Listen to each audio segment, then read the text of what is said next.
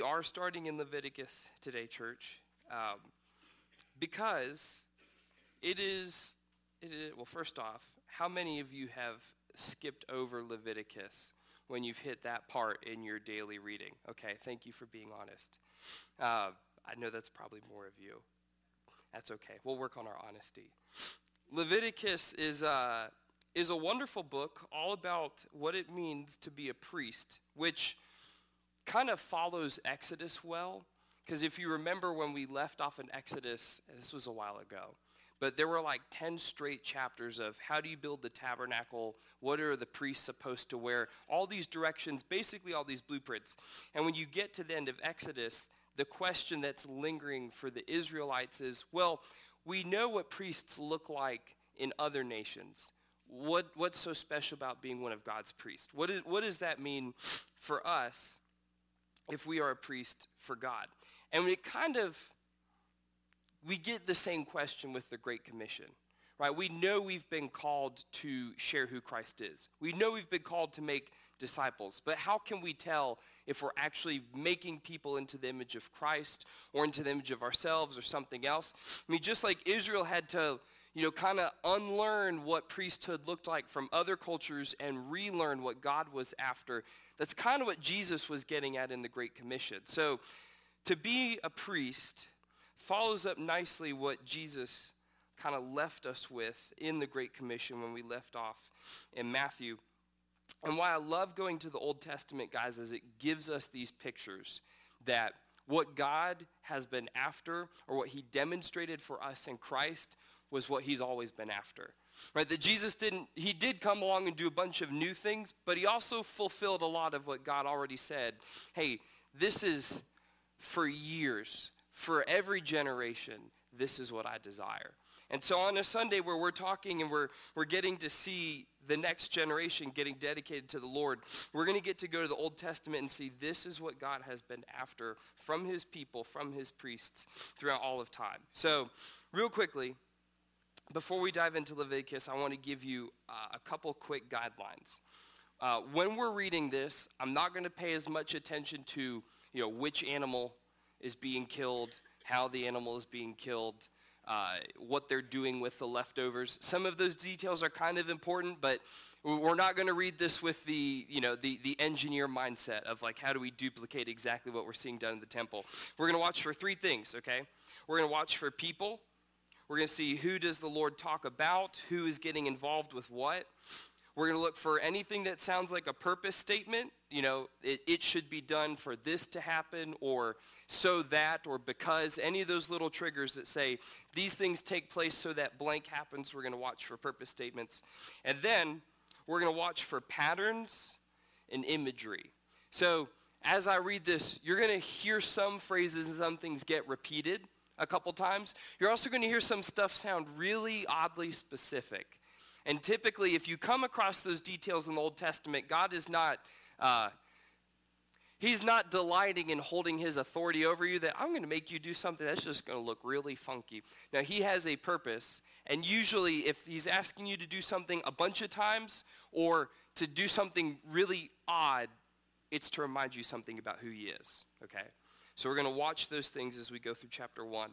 And the, what we're also going to see is if Christ is our high priest, then whatever picture we're getting in Leviticus should match Jesus, okay? And now I, we're, we'll do a little dive into the New Testament so we can say, okay, if this is what we're seeing here, then does this look like Jesus? And then the last thing we're going to do is we're going to see if this is God's design in the Old Testament, and this is how Jesus fulfills it, then what does that mean for us as the church? And why I picked Leviticus is each of the different offerings that God called his people to have kind of tied to the values we have as a church, okay? Now, I know that that might sound like there's a lot of things going on at one time and that I'm about to, you know, maybe slip more into professor mode than pastor mode. I promise it's it sounds like more than it actually is. But part of part of teaching here is you guys getting to learn and say, okay, what are the What are the things that are important for me to pick up in the Word, and how do I read this into Jesus? So all of this to say, church, the design that God had in Leviticus is the same thing that was fulfilled in Christ. is the same thing that he's given his church today. Amen? Let's start with Leviticus one, beginning in verse one. It says, "The Lord called Moses and spoke to him from the tent of meeting, saying, 'Speak to the people of Israel and say to them, when any one of you brings an offering to the Lord, you shall bring your offering of livestock from the herd or from the flock. If his offering is a burnt offering from the herd, he shall offer a male without blemish. He shall bring it to the entrance of the tent of meeting, that it, he may be accepted before the Lord. He shall lay his hand on the head of the burnt offering, and it shall be accepted for him to make atonement for him. Then he shall kill the bull before the Lord, and Aaron's sons the priests shall bring the blood and throw the blood against the sides of the altar that is at the entrance of the tent of meeting. Then he shall flay the burnt offering and cut it into pieces, and the sons of Aaron the priest shall put fire on the altar and arrange wood on the fire.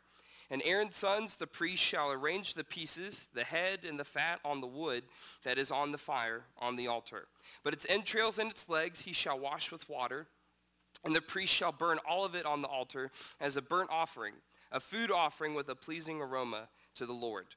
If his gift for a burnt offering is from the flock, from the sheep or the goats, he shall bring a male without blemish, and he shall kill it on the north side of the altar before the Lord. And Aaron's sons the priest shall throw its blood against the sides of the altar. He shall cut it into pieces with its head and its fat, and the priest shall arrange them on the wood that is on the fire on the altar. But the entrails and the legs he shall wash with water, and the priest shall offer all of it and burn it on the altar. It is a burnt offering, a food offering with a pleasing aroma to the Lord. If his offering to the Lord is a burnt offering of birds, then he shall bring his offering of turtle doves or pigeons, and the priest shall bring it to the altar and wring off its head and burn it on the altar. Its blood shall be drained out on the side of the altar, and he shall remove its crop with its contents and cast it beside the altar on the east side in the place for ashes. He shall tear it open by its wings, but shall not sever it completely. And the priest shall burn it on the altar, on the wood that is on the fire. It is a burnt offering, a food offering, with a pleasing aroma to the Lord." Okay, God, we have read something that for many of us, we, we may have read this because we get to the beginning of Leviticus, and then we remember why we tend to skip over Leviticus. Lord, help us to say, you know, your your word is purposeful. Your word is intentional. It has been inspired by you. It has been given with a, a purpose that we know is to instruct, to edify, to reveal who you are to us. And Father, we know that when your Son comes and he says, "I have not come to abolish the law, but to fulfill it," that he is showing us that, God, you are consistent. You are the same yesterday, today, and forever. You are the same, Lord. What you have desired of us has not changed. So, Father, just as we desire to know you more, because we trust that in knowing you by faith, then we're able to start seeing what that means for us, how that changes how we live, how that changes how we act. Lord, we, we know that verse out of First Peter that we've probably heard pastors preach on many times that tell us we are a royal priesthood. Father, show us what it meant to be your priest, what that means for us in Christ, and what that means for us today. Father, we love you. As we've been singing all morning, please open our eyes, open our ears, open our hearts to you. Amen. All right, church, two things, two big things out of Leviticus one. What do God's priests do, and then how do they do it? The first, God's priests present others as holy and pleasing to God. That is one oh one. Why did God make priests? It's so that they would go out among the people and work so that the people would be presented holy and pleasing to God. Let's see where that pattern comes up. First, one of the words you hear a lot, it's the very first offering, the burnt offering. That Hebrew word is a really short one, olah, which is not to be confused with Spanish. Olah simply means to go up. So it's kind of literally the picture of walking up steps. In fact, usually when that word is used in the Old Testament, it's the picture of the people going up on the mountain to be with God. So the very first sacrifice, the very first job God gives to his priests is saying, your work is to bring the people up, to bring them to be with me. That the, and it requires a actual literal sacrifice. Now this is something Israel would have understood, because at this point we're in Leviticus. We've only seen Genesis and Exodus in history. They they would have seen God do these sacrifices in the past, right? You, you know the story of Abraham. He had to bring Isaac up on the mountain, and then when you know the God gave him a ram instead of Isaac. Uh, we know the story from the Passover when they had to kill the lamb and put the blood over the doorway so the angel would pass over. God has always required a sacrifice in order for his people to be right with him. So the very first work that he gives to his priests, it says, you guys are going to be ministering that sacrifice. You are going to be working to bring people to me. And there's there's two details that go with the burnt offering, which I think I've I've highlighted on the next slide. In verse five, seven, eight, eleven. Nope, that's the next one. In verse nine, thirteen, seventeen. There we go. Anytime you see burnt offering in here, the Lord describes it as a food offering that has a pleasing aroma, which might not sound like that big a deal, but there's something baked in there. If you remember in Exodus, we talked about when you eat the offering, that's a picture of something being made internal, right? That as, as the burnt offering was to be eaten, God's atonement work was going to be internalized. Like literally, they were going to be saved from sin. All the, the wickedness, the brokenness, the, the damage that sin had caused on the inside, they were going to be given a new life as they take this sacrifice for themselves. But then there's also the aroma. And when we saw the, the incense offerings, God used the incense as a, a reminder of the external piece, right? That the way you live, the way you conduct yourselves, all the things you do, all of that is to be pleasing to God. So in this burnt offering, God says, you are going to lead the people to be right with me. That's going to be internal, right? You are literally going to learn who I am. You're going to take my nature on as yourself, and it's going to be external, right? That your lives are not going to look the same, because now you are living as my people. And I love one of the other phrases that gets repeated a lot is that Aaron was to do this with his sons. Verse five, verse seven, verse eight, verse eleven. His sons, his descendants, had roles to play in this. I mean, we're we're talking about children dedication this morning, and how we as parents are saying we we recognize our role is not to just be a godly example, not just to live for God, but to turn around and lead our children how to do that. And right here, right at the beginning, God's telling his priest, you're not just carrying on this work by yourself. Your children, your families, your future generations after you, bring them into this work, right? You're not just going around to fix other people. And you're not just doing it so that your family can watch you do it. You are bringing your descendants, your children, to go walk through and do this with you.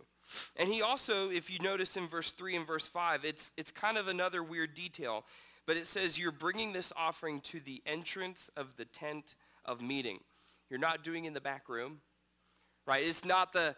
Not the image of someone coming to the priest saying, oh, can you can you please make me right with God? And the priest saying, well, let me let me step back here behind the curtain. I'll come back and tell you what God said. It's you're not creating a hierarchy with the priesthood.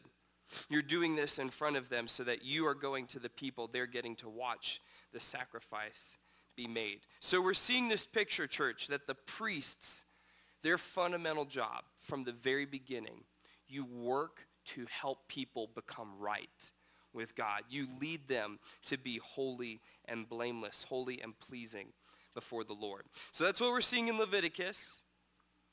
Is that something we've seen in Jesus? And let me read you a couple passages from the New Testament that touch on this. This is Paul in Colossians one, verse twenty-one. He says, and you who were once alienated and hostile in mind, doing evil deeds, he, talking about Christ, has now reconciled in his body of flesh by his death in order to present you holy and blameless and above reproach before him. Sounds a little bit like what we've been seeing in Leviticus, that Christ's work was to come and present us holy and blameless to God. Let's look at Hebrews chapter five. Hebrews five is, there's a lot about Jesus being a priest in here. But in verse one, Hebrews five says, "For every high priest chosen from among men is appointed to act on behalf of men in relation to God, to offer gifts and sacrifices for sin." So the author of Hebrews says, this is what God has always been doing. And then verse seven, he says, "In the days of his flesh, Jesus offered up prayers and supplications with loud cries and tears to him who was able to save him from death, and he was heard because of his reverence. Although he was a son, he learned obedience through what he suffered, and being made perfect, he became the source of eternal salvation to all who obey him, being designated by God a high priest after the order of Melchizedek." So there, the author says, look, God has always said, my priests work to make my people right with God. He says Jesus came, and that's exactly what Jesus has done. One more, from another book you probably haven't read that often, Jude. The very end of Jude ends with, "Now to him who is able," talking about Christ, "to keep you from stumbling and to present you blameless before the presence of his, God's glory, with great joy.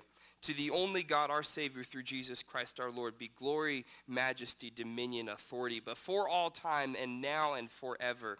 Amen." What a, I mean, what a wonderful way to end a letter, first off.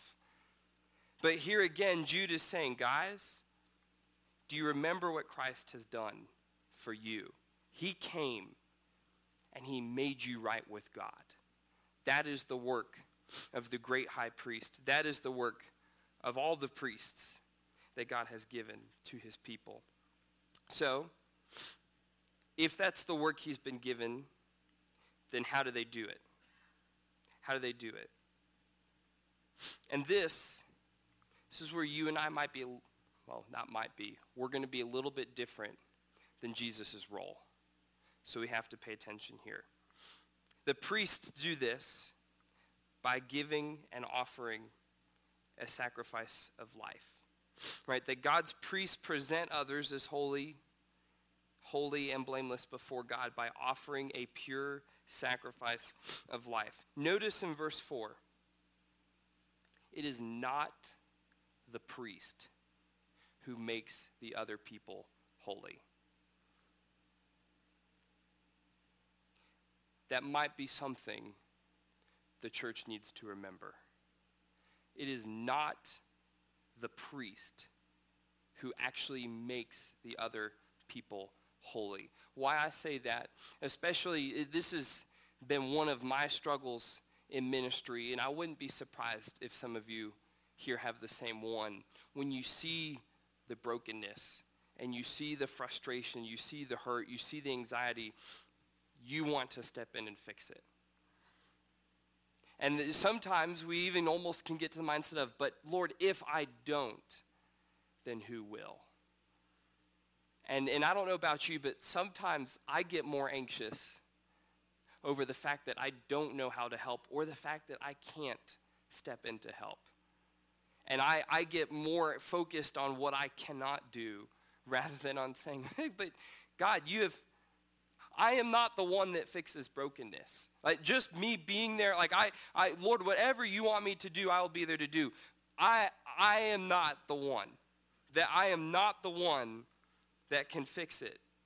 In fact, one of my friends in, in North Carolina has a sign over the wall in his office that just says, "You are not Mister Fix-It." You can't. It is not the priest who is the sacrifice. Notice in verse four how the one bringing the animal would put their head, their hand on the head of the animal, and it shall be accepted for him to make atonement, that the symbolically the sin, the guilt was being transferred from the person, not to the priest, but to the animal. It was the sacrifice that enabled someone to be made right with God. Yes, the priests were actively engaged in helping Israel make the sacrifices happen. They were the ones who were you know, reminding the people of what the sacrifices were to look like. They were walking through the people, helping them do it. They were the ones who actually killed the animal, but it was not the priests. They could not be the sacrifice themselves. That will change when we get to Jesus, but we'll get to that in a second. the other thing that comes up a lot in this passage when we're talking about the sacrifices, the phrase without blemish comes up a couple of times, at least in verse three and verse ten. It's the word tamim, which means complete or perfect or whole. And I love the picture of what God is doing here. He says, you're not just bringing me any old animal, right? Like, I am not coming here to just make things a little bit better. I'm not coming here to, to take your brokenness and just see what I can do with it and just get it to a place where maybe you could deal with it. God says, you are bringing me your very best because I'm going to give you my very best. I'm not just making things better. I am making them perfect. I am making them complete. I am making them whole. That is the type of God that I am. And that's the exact picture we get in Christ.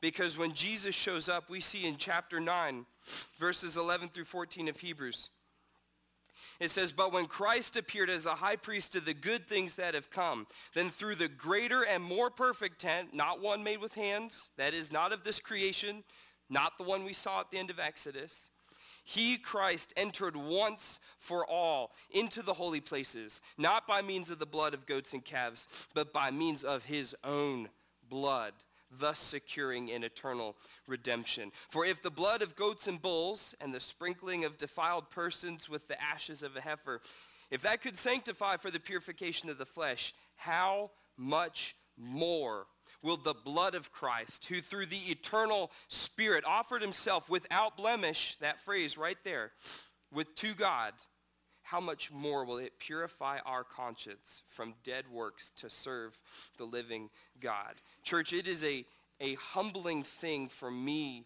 to remember in ministry, but this is not just true for pastors. This is true for us as Christ followers, right? That my sacrifice and what I can give to someone, at the end of the day, it's not ultimately going to put them in a place where they are purified, where their conscience can be purified from dead works to serve the living God. Right? There is only one sacrifice that can accomplish that. And everything I do points to that sacrifice, but it, it can't be me.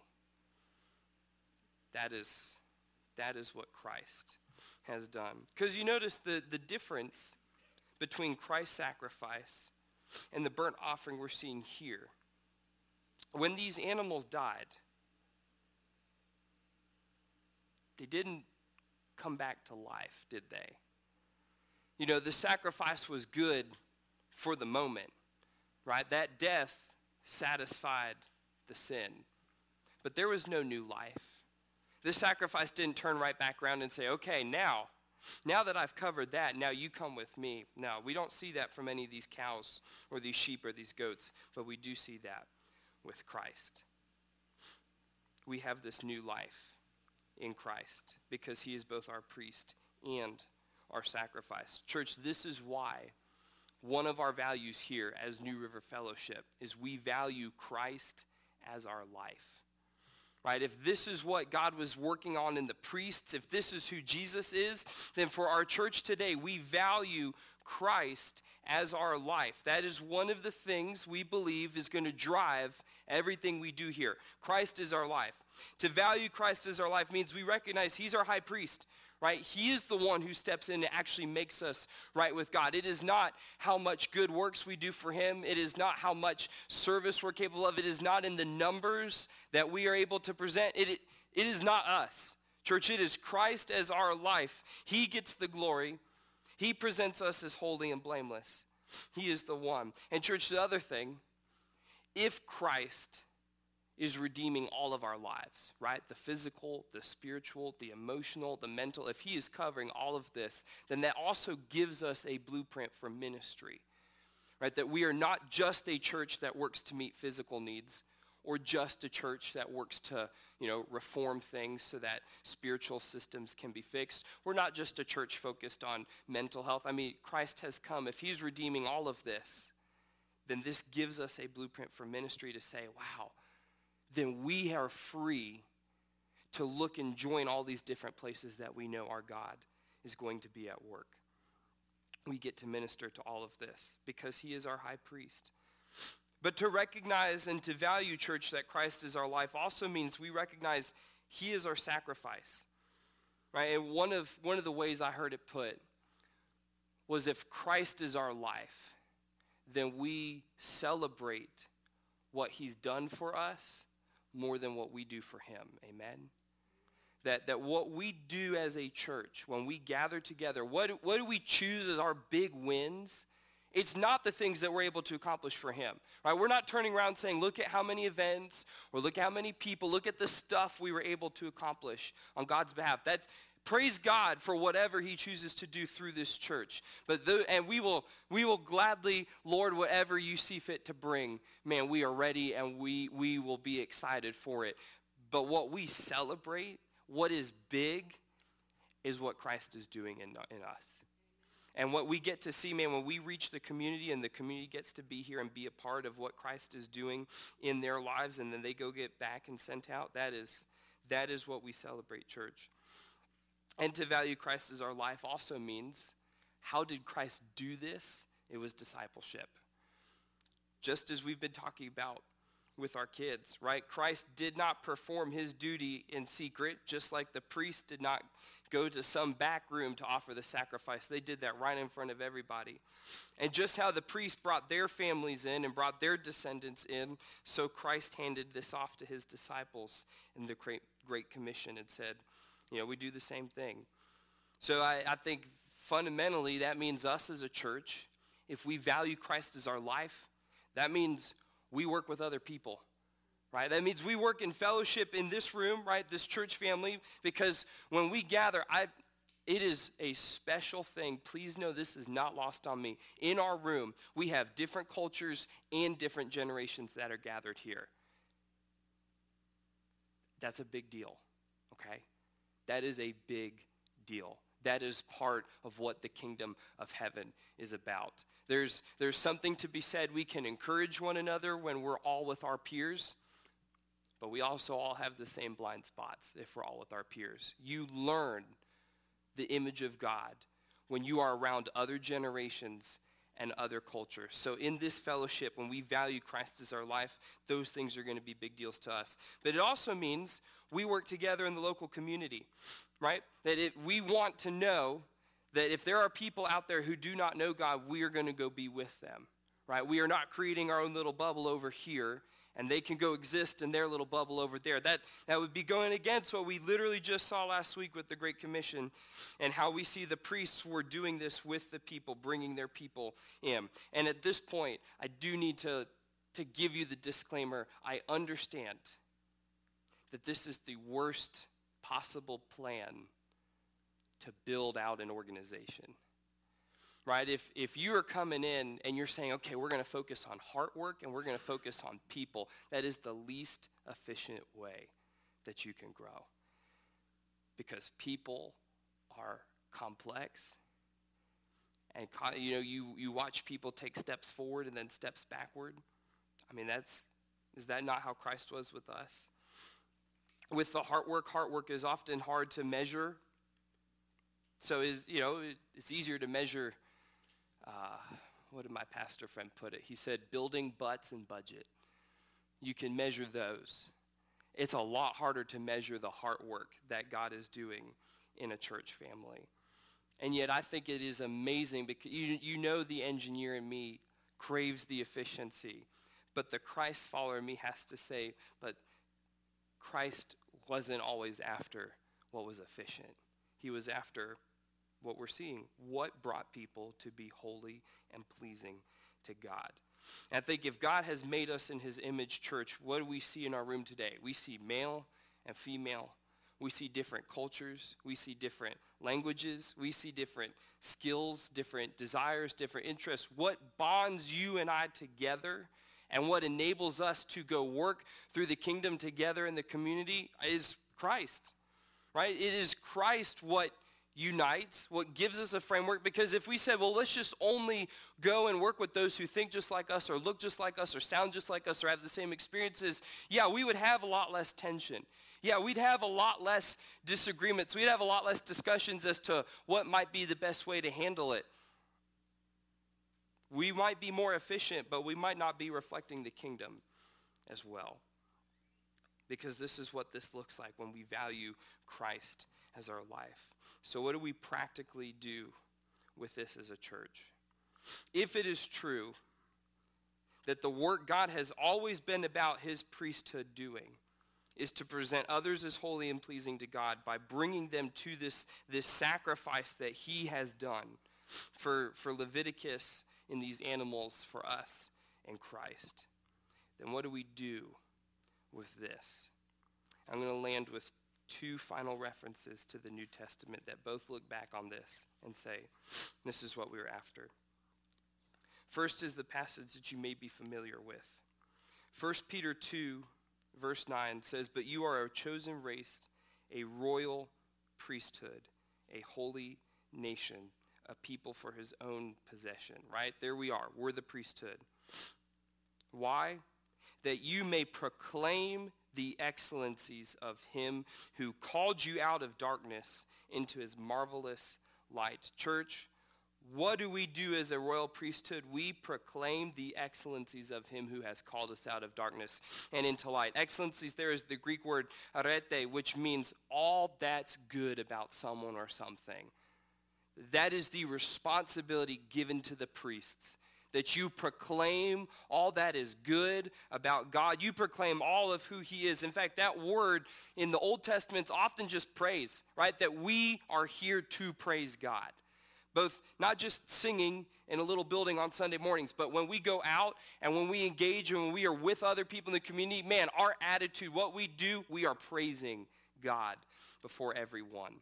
So every part of who we are is going to just learn to tell others about Christ. That's one.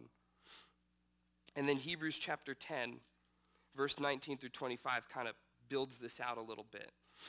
Because the author says, "Therefore, brothers, since we have a confidence to enter the holy places by the blood of Jesus, by the new and living way that he opened us through the curtain, that is through his flesh, because Jesus is our sacrifice.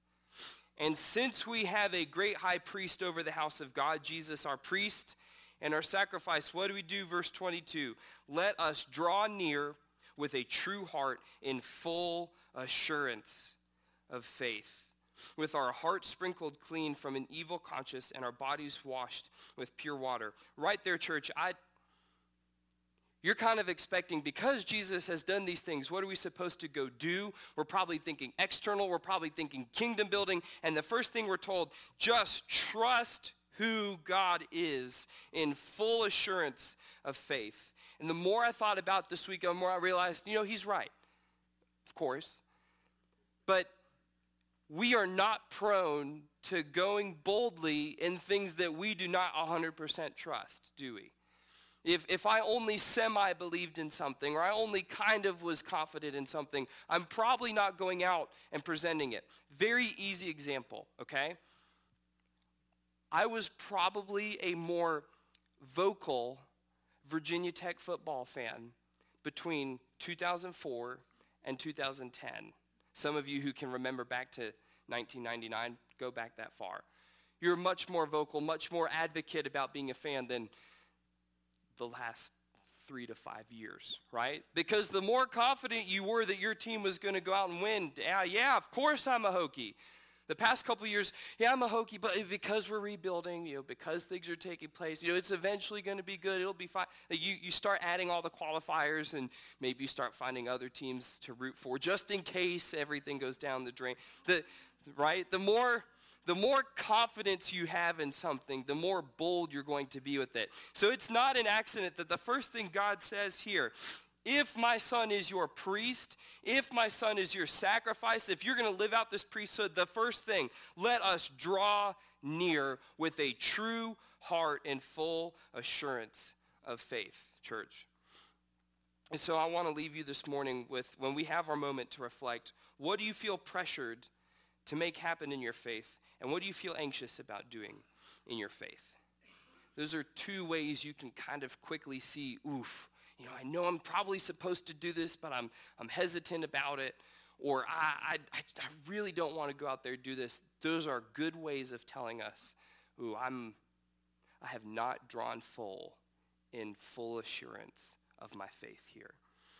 So maybe today that is where you need to, when we have our moment to pray and to respond, maybe that is where it starts. It's saying, God, you know, I, I believe you. I know your son has done these things for me, but I really don't want to share the gospel.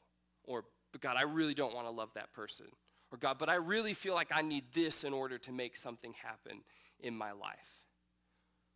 Whatever you fill in the blank with, that might be what you pause and say, God, I just, you know what? Here, here it is. I need to first draw near to you with the full assurance of my faith.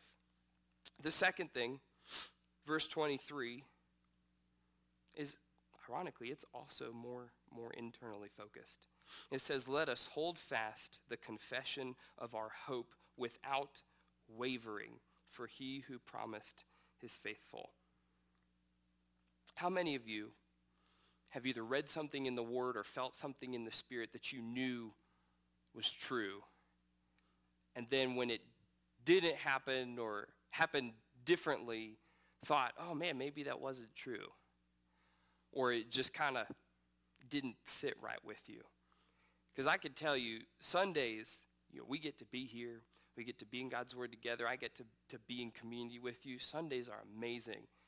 And I can leave here and get not even to the house, and I'll already be frustrated about something. You know, it, just how easy it is to forget who God is and what he has done, even in big moments of encouragement and times together.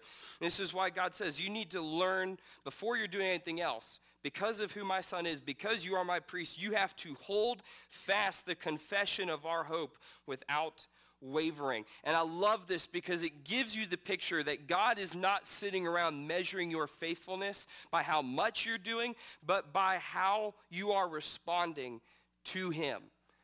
Right? That your faithfulness to him, if he shows up and says, I hear your prayer, I'm going to answer it. That you say, praise God, and you're still with him. Not, okay, God, thank you, I'm going to go over here now. Or God shows up and says, I hear your prayer. We're actually going to do this thing instead. That you go, well, God, then this must not be true. Or God, you must not love me at all because you're not giving what I asked. You just, how are you responding to the ways that God is there? This will show us, man, how are we holding fast the confession of our hope? And so the question that I have, maybe you need to think on today, how do you respond when things don't go your way? That will probably be the one that, that I'll have to work on the most. Church, that for me, yeah, we know things to be true, but you start watching things happen a little bit differently than you expect, and you go, well, I guess, I mean, I know you're, it's still true, God, but really? I mean, that, that still doesn't seem right. To learn to hold fast the confession of our hope without wavering. That may be where you need to respond today. And the last one from verses twenty-four and twenty-five. Let us consider how to stir up one another to love and to good works, not neglecting to meet together as is the habit of some, but encouraging one another, and all the more as you see the day drawing near. I love this. I love this. Not only because he says encourage one another, but says as you notice that things may be getting worse or things in, in the world around you might not be looking how you like, what does he say to do? What's supposed to grow in the church? Encouragement. Man. I don't know. I don't know that uh, encouragement is what we tend to grow in the more we see things around us looking not how we would like them. Encouraging one another, stirring one another up to love and to good works. And it's amazing, church. We are only able to do that well. We are only able to do that well if we are drawing near with the true heart in full assurance of faith, and if we are holding fast the confession of our hope without wavering. If we are not bold in that, just like uh, Doctor Camacho mentioned, you know, that boldness in the New Testament is often linked to how you are going before God. If we're not with him, we're probably not going to encourage others well. We're probably not going to stir one another up to love and to good works. And so the third question there maybe to reflect on is, who are you encouraging? Because if we are drawing near, if we are folding hat, holding fast to our hope, then we're going to be encouraging people. And not, not blind optimists. There's not a Greek word for blind optimism that's used there when it says encouragement. It just says, in the midst, all the more as you see the day drawing near, in the midst of wherever you're at, first, don't neglect to meet together. You have to do this together. But you're encouraging. You're reminding people of what you've seen God do. You're working to help them be holy and pleasing. So if this is what God had for his priests, if this is what Christ has shown us, then church, this is what we will do, because we at New River Fellowship value Christ as our life. We work to present others as holy and blameless by pointing them to the sacrifice that Christ has made. Father, forgive us when we stray from that. Lord, we've heard from your word. We're going to have a second just to respond. God, maybe today we need to be honest with you just about something we are anxious about or we feel pressured to do but not confident in, because our, our boldness to you is lacking. Father, maybe show us today through your Spirit how we need to draw nearer to you. Father, maybe today you're going to show us, just as we're praying here, you know, hey, child, you, when you don't get your way here, that just does not look right.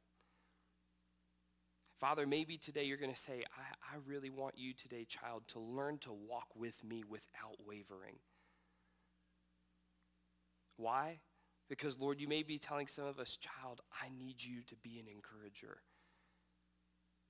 You've been walking with me. You have, you have wisdom. You have experience. You need to be taking that to encourage others to love and to good works. You need to be sharing what you have.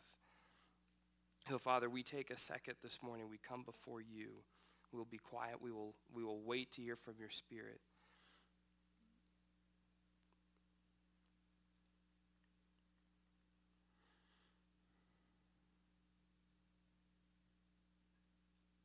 King of glory, divine majesty, every perfection adorns thy nature and sustains thy throne.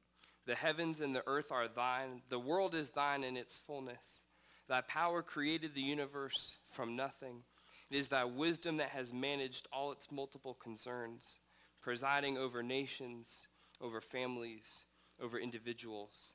Thy goodness is boundless. All creatures wait on thee and are supplied by thee, are satisfied in thee.